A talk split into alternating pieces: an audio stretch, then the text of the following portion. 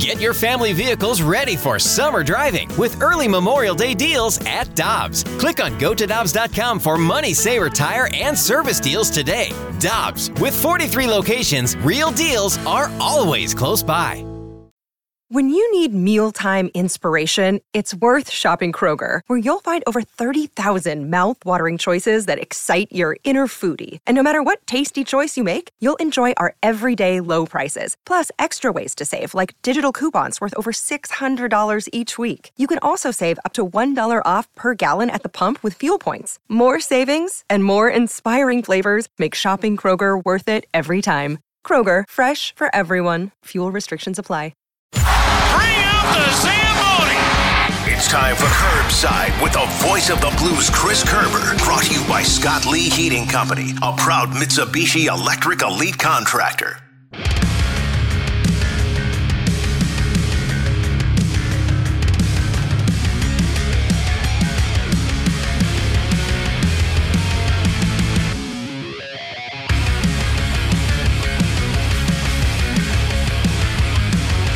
With Kerry Davis, I'm Anthony Stalter. It's a Fast Fastlane on 101 ESPN, and tonight you'll be able to hear the Blues and Coyotes pregame starting at 6 o'clock with Alex Ferrario, Joey Vitale, and our guy Chris Kerber, who joins us right now via the 101 ESPN Celebrity Line. What's up, Kerbs? Anthony, uh, how are you today? We're doing great. CD's with me, so you're going to have opportunity to talk to CD uh, once in the morning, I think, this week, and once in the afternoon. So it's going to be good stuff. Uh, that's perfect. hey, see, before we before we get into hockey, uh, see, I saw a um, I saw a meme either yesterday or the day before, and it had a shot of Wellington Mara on it, Mm-hmm. right? And and you know with with with the New York Giants there, and it's just how far this franchise got, and it it had a great little thing that I thought actually transcended a lot of sports. It, it said like in the end, like like it's football really. How hard is this? And it was such a great like when you think of all the franchises that have struggled in the different sports for so doggone long when you cut through all and i had a great conversation this morning with bill armstrong of the arizona coyotes their general manager. Like when you cut through all the baloney some of the basics are still there and you're like man after like a decade you haven't figured out how to put some x's and o's together to find more wins. It, it's it's really quite an exercise in utter failure in the world of sports if it takes you that long to turn franchises around. Well, at least you all have won a Super Bowl or a couple of them this century. There are some that haven't even been in the playoffs or, or been to a Super Bowl. So you still have that. You could be the Detroit Lions who haven't had a great, you know, 50, 60 years of football. Mm-hmm. Cleveland Browns. Well, No, that doesn't so- make you feel any better, but it's something. No, but, but now here's the difference, though. But I don't, I don't put like you can, you could have had some good teams. Um, take the Buffalo Bills, okay? Right, like the Buffalo Bills would be like they had some chances, they had some good teams, they've had some stars, and things just didn't go. Mm-hmm. The, the Blues over over 50 years, right? Had some really good teams, had some stars, had some pure fire Hall of Famers, right? And never got over the hump to winning the championship Yeah.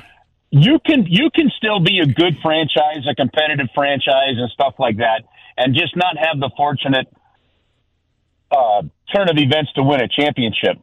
But man, there's a difference in just like just the simple factor of turning franchises around. It's amazing how like just how bad certain groups of people, organizations are at it, and how and and once they get in that vortex of futility, Oh, it's yeah. amazing how it takes them forever to get out of it. It, it, once you get there, it's hard to get out. It, it's harder to stay, but it's it's really hard to get out. And and Yeah. some of those programs, some of those organizations, they know how to lose really well. and so you you don't want to you want to avoid that as much as possible. The, the Giants, I think, will be okay. They got to figure out their quarterback situation. I don't know what the hell they're going to do there. That that's a tough one. Yeah, You know, yeah Kerbs, well, keep, keep them healthy. Kerbs, maybe this maybe this is a perfect transition. You also, though, when you get the right ownership group that hires the right coach or the right GM or both things, then you can turn turn things around in a hurry. And I, I feel like that happened that happened with the Blues. If you want to cross sports, you go to Michigan. I mean, Michigan was down for a while. Uh, they they went through you know trying to find the right Michigan man. Eventually wound up with John, Jim Harbaugh, and you know things things have turned around. But when it comes to the Blues, I feel like when you know the ownership group led by Stillman came in, things things almost fell into place. And you have Army and and now Chief, and you got the right men in charge. So part of the conversation that I had today with Bill Armstrong was about that topic exactly. And he told me when they were when they were started to look and figured out how you're going to draft guys like Thomas, guys like Kyrou, they started realizing there were certain one characteristics of the people you need, and then certain skill sets that you had to be able to put in there. And he said he's gotten to the point now that you can see the successful teams like the Blues and what they did to get over that hump. Like they realized at the time with Berglund and those guys, they were becoming a very slow team in a game that was trending where you needed more speed and you needed skaters. And the Blues had to make a pivot, and they started making it with their draft picks. You can look at teams now, he says, and you can look at their prospects and realize that those teams haven't figured it out yet. And they're going to struggle for a little longer. And I've, I've got to think that that's a similar scenario, frankly, across sports. Kerbs, when I'm looking at this Blues team, I see the the talent, I see the I see the work ethic, but I don't see the consistency. And we've talked about this before. What do they need to do in order to stay consistent? Berube talked about it, just not playing hard enough, you know, getting after the puck in the second period of last game. How do they find that consistency? Yeah, I talked to Craig about that a little bit uh, this morning too uh, for our coaches show. I, I think there's two there's two part well maybe three parts to it, Kerry. First part, some of these younger players still need reps. And the only way you're going to get them reps is you're going to have to put them in high pressure, high danger situations and let them figure it out. You're going to get some errors made in there, and sometimes that's going to lead to some momentum changes, ups and downs, and that appearance that that consistency isn't there yet, right? Mm-hmm. The second part is, to me, I think a little bit of, of, of mental toughness. When I talked to Craig Berube about toughness earlier in the year, he said, I'm not talking about fighting. He goes, I'm talking about the, the, the mental grind of the season where it's not even from game to game. Sometimes it's shift to shift. And the fact that the Blues have not had a game, this is game number 12 tonight. They have not had a game where there's been a lead change in regulation or overtime. The only asterisk, of course, is when the the Dallas Stars scored first and the Blues won the shootout, right? But but it was they never the Blues never led in that game. So to to him, it was the toughness of you know the, managing those momentums. He said they had a great first period in the last game. They, they came out, and, and when the momentum shifted, they, they, they weren't able to go back and grab it. And to me, that's a that's a mental thing. That's a toughness thing. I think the Blues are better off this year to handle some of those highs and lows than they were last year. We'll see if that proves to be. And then the other thing, honestly, you got to be honest with where you are talent wise and franchise wise against your competition. You know, playing a team that can be a little inconsistent like Arizona, maybe you've got some chances. If you're playing the higher end teams like Colorado, you know, and, and Dallas right now, maybe Boston, uh, you're, you you may they they may take advantage of some of your weaknesses more. So it's a combination of those three things, and it's when that all comes together that you really see that that consistent battle that that that puts you over to the elite side of the franchises. Kerbs, have you talked to Craig Berube about that? Like, how do you get them to be, you know, that mental makeup of, of, I was just talking to Jamie about it. You need to go one play and then you need to go one more play. And so for them, one shift, okay, my best shift. Okay, I got another shift in me. Just continuously telling yourself one more time, most maximum effort. Does he talk to them? How does he get that into them, instilled into them? Well, I, it's, it's a process. It's, this is the way we want to play if you're faced with this scenario, for example, you're bringing the puck up the ice, they've got the blue line pretty much covered. Get the puck in, chip it in, rather than try to carry it in and turn it over. And and then it's also putting it in the right spot. If you look at that last game, especially the second period, the Blues would get the puck in, but every dump in they put in there, it was like Connor Hellebuyck had the ability to play it, right? He had the ability to, to stop it. And we've seen how good Jordan Binnington and really Joel Hofer and, and how much it helps the Blues defense when your goalie's able to stop the puck and play it.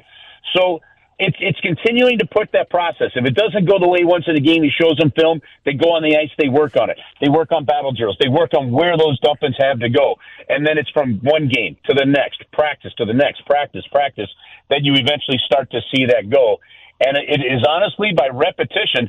then at some point in time, and Kerry, you got to talk to this because I can't. Uh, I, I don't think Anthony can, uh, since the two of us have never been in that the situation like you guys. Sometimes it's just up to the players to play right and execute what the, the coaches have done. Mm-hmm. Most times, coaches have actually have done a great job preparing teams. It just comes down to whether or not they can execute it. And sometimes it's like If you talk to Berube, you talk to Steve Ott, you talk to Davey Alexander or one of these guys, they tell you what the game plan is, and you watch the game, you're like, that's exactly what they said. Mm. And then when it didn't go your way, you go, it happened exactly why they didn't. And sometimes the players just have to play it and make it happen. You forgot my one stint with the Chicago Bears, Kerbs. yeah, my apologies uh, going back to something you said a couple of minutes ago, uh, when it comes to where where the Blues are right now, roster wise, uh, Kerbs. Uh, one, I, I, I agree. Two, how different are things if they could get this power play in order. I realize it's like, well, if they just had a quarterback, you'd be yeah. a decent team. but you know, you, you could talk to it better than we can. If they could just get the power play in order, how different does this offense look?